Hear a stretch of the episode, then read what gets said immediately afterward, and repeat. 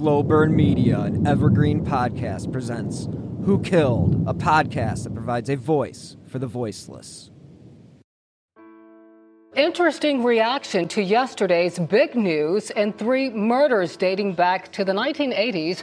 One of those was from 1987 and was deemed one of these so called Colonial Parkway murders. The suspect, who is now dead, was named.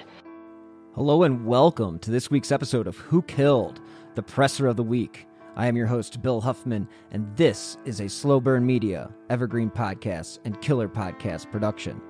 On this week's episode, we are going to listen to the Virginia State Police give a press conference on a huge break in the cold case of the Colonial Parkway murders. And there's been a lot of controversy around this case, and it is not stopped with this announcement. We will be talking to Bill Thomas one of these days, very soon, once uh, his schedule clears up. But this week, we are just going to play the press conference. You can judge for yourself on what you take from it. But uh, as we've heard from Bill on other programs, that the victims of the Colonial Parkway murders are pretty furious about how things have been slow walked, and they aren't the biggest fans currently of the administration. So it's just one of those things where it's great to see some movement, but it's also disappointing to see that it's not fully satisfying for the families who are still left with unresolved cases. So listen to the press conference, and I will be bringing you guys a new episode very shortly. And expect Bill Thomas to make an appearance one of these days. So t- tune in and enjoy. Good afternoon. My name is Corinne Geller. I'm the Public Relations Director for the Virginia State Police. Thank you to all who are joining us today and to those watching via the live stream. The press conference will consist of several speakers, and then following that, we will open the floor to questions. So we do ask our media friends to please hold off for your questions until the end. On behalf of the City of Hampton Police Division, the City of Hampton Commonwealth's Attorney Anton Bell, Isle of Wight County Commonwealth's Attorney Georgette Phillips, the Virginia State Police Bureau of Criminal Investigations Chesapeake Field Office, the FBI Norfolk Field Office, and family members of the Edwards family, Knobling family, and Howe family we are here to announce that a suspect has been identified in two separate homicides that happened more than 35 years ago in the Hampton Roads region. Through forensic evidence analyzed and certified by the Virginia Department of Forensic Science, Alan Wade Wilmer Sr. has been declared the person responsible for the September 1987 double homicide in Isle of Wight County and a July 1989 homicide in the city of Hampton. Alan Wilmer Sr. died in December 2017 at the age of 63 at his residence in Lancaster County, Virginia, which is in the Northern Neck. As a result of the forensic findings, both the Isle of Wight County Commonwealth's Attorney and the City of Hampton Commonwealth's Attorney confirmed that if Alan Wilmer Sr. was alive today, he would be charged in all three of these homicides. Now, many in this region will recognize the Isle of Wight County double homicide as one that occurred during a series of double murders collectively known as the Colonial Parkway murders. Although the similarities in these series of double homicides that spanned a three year period cannot be ignored, at this time, there is no forensic nor physical evidence to link the of Wight County homicides to those other double murders. The remaining double homicides, the two in York County that occurred on the Colonial Parkway and the one that occurred in New Kent County, are still active investigations, and our combined investigative efforts continue. In fact, we are still seeking the public's help through our continued efforts to seek justice for the victims of these and other unsolved crimes. Today's announcement also does not conclude our agency's investigative efforts to determine if Alan Wilmer Sr was responsible for additional crimes, which we will explore later in this press conference. Because the Isle of Wight County and the City of Hampton uh, cases are both more than 30 years old, for everyone's benefit, we're going to revisit the facts of these two homicides investigations. First, and going in chronological order, we'll address the Virginia State Police case. The evening of September 19, 1987, was the last time 20 year old David Lee Knobling and 14 year old Robin Margaret Edwards were seen together alive. The next day, on September 20th, David's Ford Ranger pickup truck was discovered in the parking lot of the Ragged Island Wildlife Management and Refuge Area. On September 23, 1987, tragically, their bodies were found along the shoreline of Ragged Island, which is located near the south shore of the James River in Isle of Wight County. This investigation has been primarily investigated by the Virginia State Police Bureau of Criminal Investigations Chesapeake Field Office with the cooperation of the FBI and, more recently, the City of Hampton Police Division. I would now like to call forward Hampton Police Captain Rebecca Warren, Deputy Commander of Investigation, to share details about their case. Thank you. 29 year old Teresa Spaw Howell was last seen alive on July 1, 1989, at approximately 2:30 a.m. in the city of Hampton, outside of the Zodiac Club. The Zodiac Club is no longer in existence today, but at the time was a popular night spot. It was located at 209 East Mercury Boulevard. At approximately 10:10 a.m. that same day, construction crews arrived at 521 Butler Farm Road to complete work when they located female clothing near the site. A short time later, the remains of an unidentified female were discovered in the woodline not far from the clothing. On July 4, 1989, a missing person report was filed in York County, leading to the identification of the victim as Teresa Spaw Howell. Teresa had been sexually assaulted and died as a result of strangulation. For the last 34 years, this case had been actively investigated by the Hampton Police Division with the assistance from Virginia State Police and the FBI. The following statement is issued on behalf of Teresa Spaw Howell's family, known by her family as Terry. We would like to express our gratitude to all investigators involved in the investigation of Terry's death.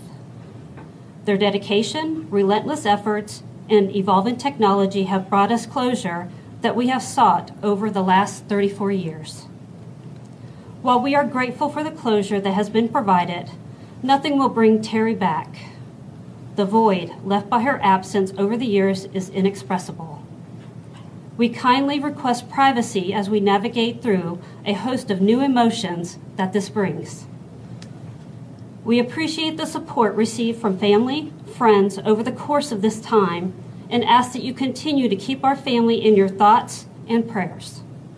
Once again, thank you to the Hampton Police Division, Virginia State Police, and the FBI for your commitment to justice.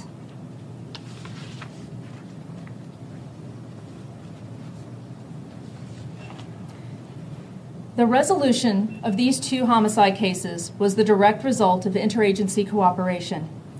It was through persistent investigative measures taken by our agencies that enabled the Virginia Department of Forensic Science in June of 2023 to positively link Alan Wilmer Sr. to David, Robin, and Teresa's deaths. It took the proactive interagency cooperation of sharing Alan Wilmer Sr.'s genetic profile that helped us achieve these long awaited results. Alan Wilmer Sr. had no felonies on his criminal record, so his DNA had never been obtained until it was necessary for identification purposes following his death. The Virginia Department of Forensic Science issued a certificate of analysis confirming a genetic match to Alan Wilmer Sr. based on evidence collected from the Isle of Wight County and City of Hampton homicide victims. We recognize this announcement has been a long time coming, especially for the families of these victims. While we do hope this provides a sense of closure to them, we recognize there are still other families related to the Colonial Parkway homicide victims who are still hoping for answers. That's why we continue to push forward with our investigations. We're not ruling anything out when examining other cases and pursuing new ones. Our agencies are still working to reconstruct the movements and encounters of Alan Wilmer Sr so that's why we're asking for the public's help. Alan Wilmer Sr., who went by the nickname Pokey, he was 5'5, muscular, and weighed approximately 165 pounds. He had sandy brown hair, blue eyes, and often sported a close cropped beard. Alan Wilmer Sr. drove a distinctive blue 1966 Dodge Fargo pickup truck with the Virginia license plate EM Raw. And he typically had clamming equipment in the bed as well as a large metal toolbox. Now, this was just one of several pickup trucks and other vehicles that Wilmer was known to drive in the 1980s and early 1990s. Alan Wilmer Sr. also had a small commercial fishing boat. It was named the Denny Wade.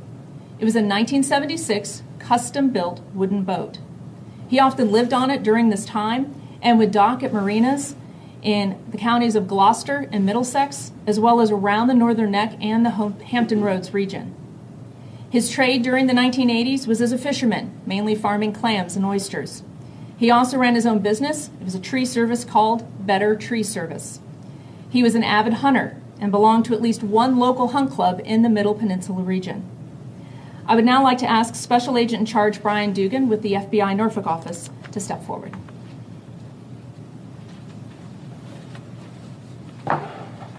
Thank you, Corinne. On behalf of the FBI, I want to express my sincere condolences to the victims' families.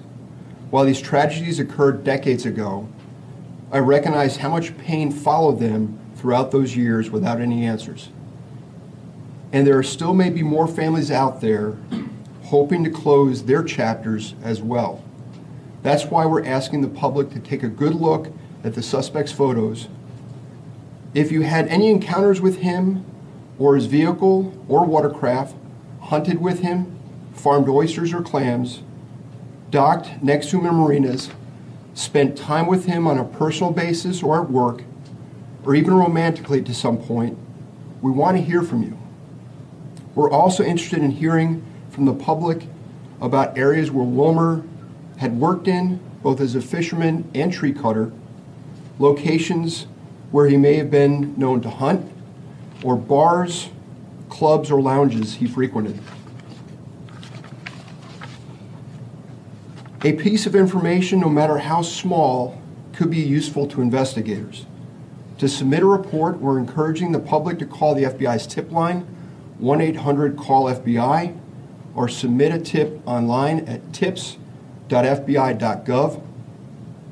Alternatively, you can also contact the state police via email at questions at VSP www.virginia.gov.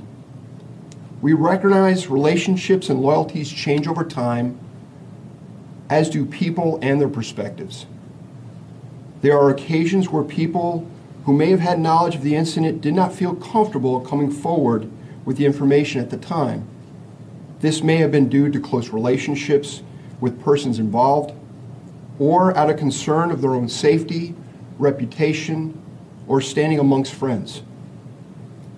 Even though Mr. Wilmer is deceased, we want to know, we want you to know, it is not too late to come forward. Again, the FBI tip line is listed here.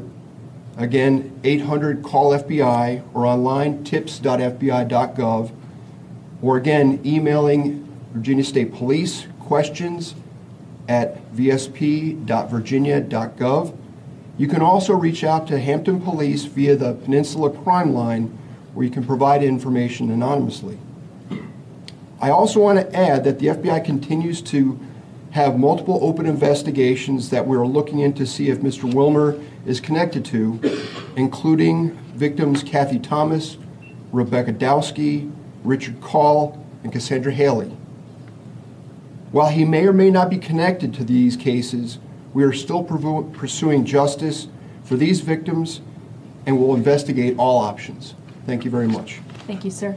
I would now like to call to the podium Lieutenant Colonel Tim Lyon. He is the Bureau Director for our Bureau of Criminal Investigation. Thank you, Corinne. Uh, I don't think I can impress enough of the significance of this announcement for the families today with us and for the investigators that's been part of this operation uh, for their tireless determination to bring a resolution to these crimes. I echo Captain Warren's remarks about the importance and necessity of multi agency collaboration. I too want to thank the FBI Norfolk Field Office, the City of Hampton Police Department, the City of Hampton and of Wight County Commonwealth Attorneys Virginia Department of Forensic Science, and the state police, special agents, and supervisors for the work they have put forth on these cases for more than three decades to bring us to this day. Most importantly, I want to thank the Edwards, Knobling, and Howe families for your patience and understanding over the years. Only those who have suffered the loss of a child in this way can truly understand the depth of your sorrow and the frustration over not knowing who was responsible for taking your loved one's life in such a violent and cruel way. I do hope the identification of their killer brings some sense of closure and peace for you. Moving forward, we continue our work to ensure other families have their day too and a chance at closure and justice.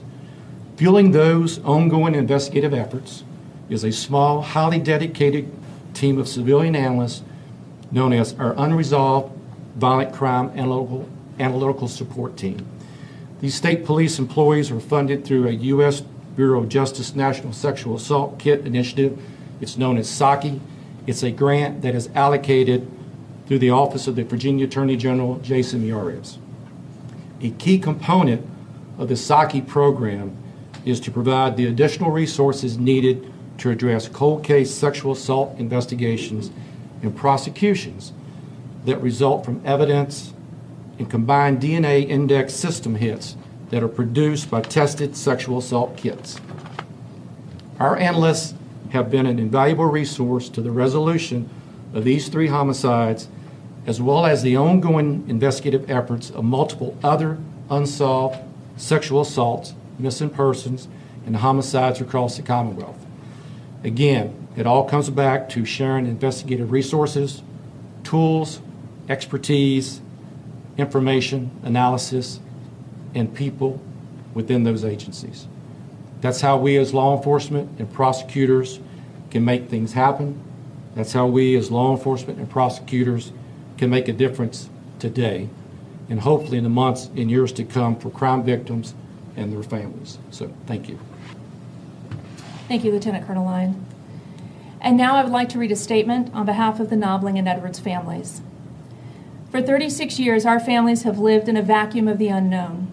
We have lived with the fear of worrying that a person capable of deliberately killing Robin and David could attack and claim another victim.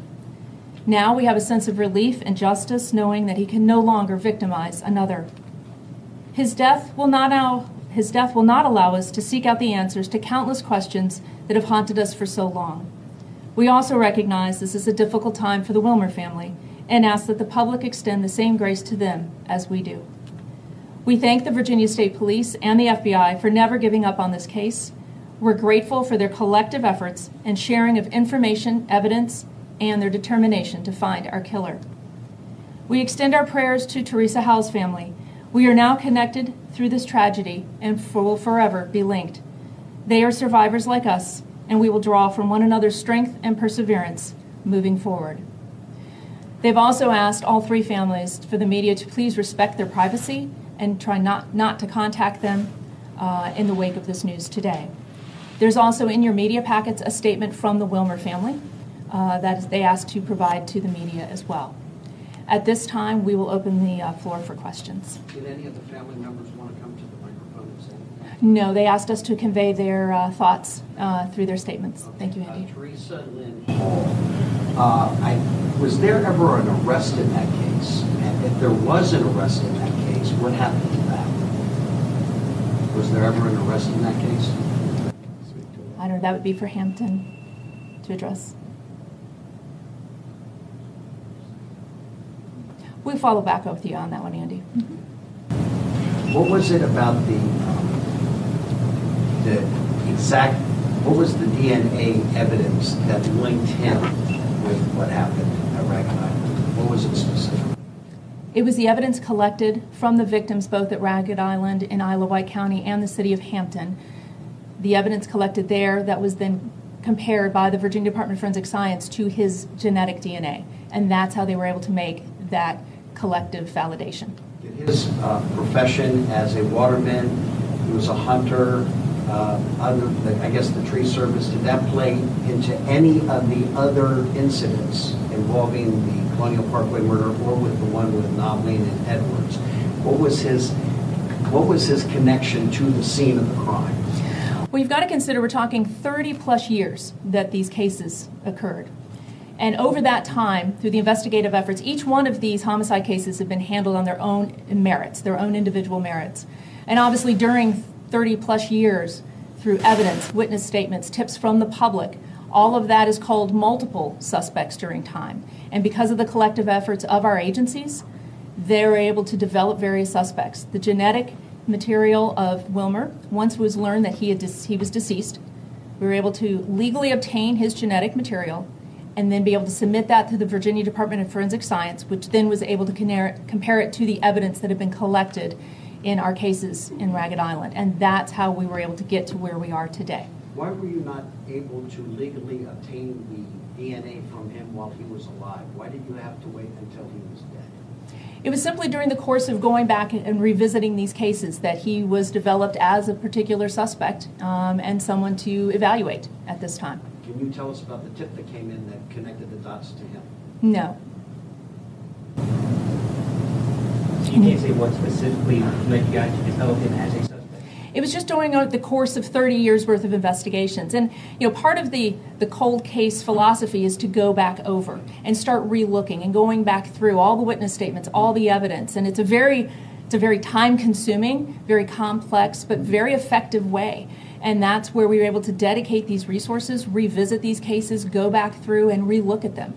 And then that's when it was discovered that Wilmer had passed away and decided let's let's follow through on that and see if there's genetic material that we can. Uh, and he was, wasn't the only suspect that was submitted to the Department of Forensic Science. Uh, the Department of Forensic Science had actually identified a common suspect between the Hampton and the Isle of Wight County cases a couple years ago, but because he was never in the system, he was never in the CODIS database, there was no hit. So we had a common suspect, he just had not been identified. So it was not until we were able to get that genetic material, then work it through the Department of Forensic Science, that was able to connect the dots and connect these two cases. Can you say how early on in the investigation he was developed as a potential suspect? I mean, or was it was this fairly, was it fairly shortly after the murder happened that he was developed as a potential suspect? Or was this something that he was developed as a potential suspect, you know, decades later? I'm not going to get into the specifics at this time, just because we still have, as we said, this is kind of, I hate to use the cliche, but you know, the beginning of the end. Um, and again, we're not saying these cases are closed; they're resolved to right now because we know there's a lot more work to do, and that's one reason why we haven't come forward. You know, we, we've had the confirmation last summer, but there's been a lot of work going on since then. And that's just doing our due diligence and revisiting. So we don't want to get into too many specifics because we are still moving forward, and that's why we're asking the public to help us, help us build that timeline, help us let us know if you knew him, how you knew him, what encounters you had, so we can build that timeline and find out if in fact there are other victims out there. Just to be clear, you guys believe these are or are not connected to the Colonial Park homicide? At this time, there is no physical nor forensic evidence to connect the Isle of Wight or the City of Hampton homicides to the two in York County on the Colonial Parkway or the one in New Kent County. And it's forensics and advancements in technology. It really is amazing what the Department of Forensic Science has been able to accomplish. And because of resubmitting material over and over again and being persistent by the investigators dedicated to this case, that has gotten us here. And we recognize it's going to be the forensics that either connects those dots later on down the road or disconnects those dots. So there's still a lot of work to be done at this point. Corinne, is it safe to say the technology you used to resolve these cases weren't available, say, like 30 years ago, 20 years ago? Correct, correct. And it, you know, it, it speaks a lot to those investigators 30 plus years ago who recognized that evidence collected at a scene, the technology wasn't there, but that they preserved it enough to enable us 36 years later to be here today. The case, uh, this case has been resolved. Yes, correct. Isla White, yes. And Now, this happened in September of 87. At what point was he ever a suspect in that case? Now that he is deceased, are you able to tell us when he was first, was he ever identified? no, we're not going to get, let's see, we're not going to get into those specifics at this time. So we've got time for one more uh, question. I know this has been a difficult and trying time for the family, so we want to be respectful of their time. If an arrest was made in this other case, which you're going to get me the information on, Mhm. right? Then it would suggest that the wrong person was arrested. I, I can't speak on behalf of that. That's just speculation at this point. Let's once we get the details with you, we'll he's the discuss one it. responsible, not Correct. person was. Correct. Because he wasn't in the system. Correct. Yeah. Okay. All right. Uh, the press release has also been sent to all your newsrooms. That went out. Um, and if you guys want the photographs and the maps and everything there, you can just email me and I'll send them to you. Okay. All right. Thank you guys. I appreciate it. Thank you guys for tuning in to this week's episode of Who Killed the Presser of the Week. And again, this is a breaking case with a lot of moving parts, and the Colonial Parkway murders is something that is near and dear to my heart, knowing Bill Thomas as well as I do, and having him on the show and meeting him at CrimeCon a number of times. It is very important to hear his side of the story. So I look forward to bringing that to you guys, uh, hopefully next Friday. And in the meantime, uh, I did release the six episodes that I've already done with Bill Thomas before there was any movement in the case. And you can check those out wherever you get your podcasts, and that is in the Who Killed feed. You can follow me on Twitter at Bill Huffman3. And as always, until next time, stay healthy and be safe.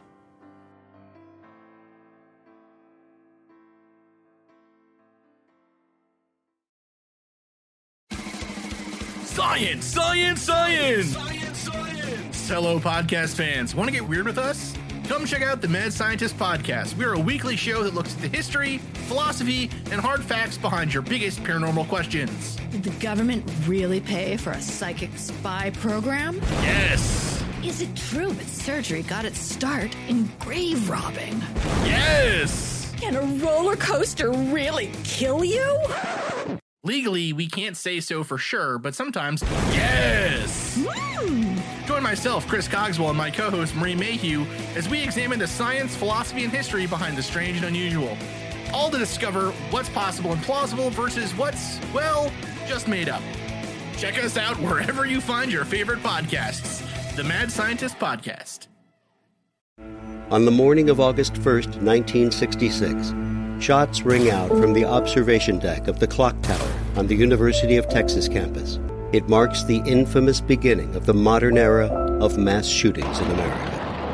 You're listening to Stop the Killing podcast. Join us as we take you behind the crime scene tape to explain global mass shootings and mass attacks. I'm Sarah Ferris, but more importantly, this is Katherine Schweit, the former head of the FBI's active shooter program. I spent five years as the FBI's top executive looking for answers to the mass shooting crisis. I've been at the shooting scenes, I've traced heroic acts of bravery, and I've sat silently and listened to the heart wrenching stories from survivors. Amongst this horror, there is hope. We all hold the key to stop the killing. You just need to know how to unlock the door. Download Stop the Killing and be part of the solution. Search Stop the Killing on Apple, Spotify, and all the usual suspects.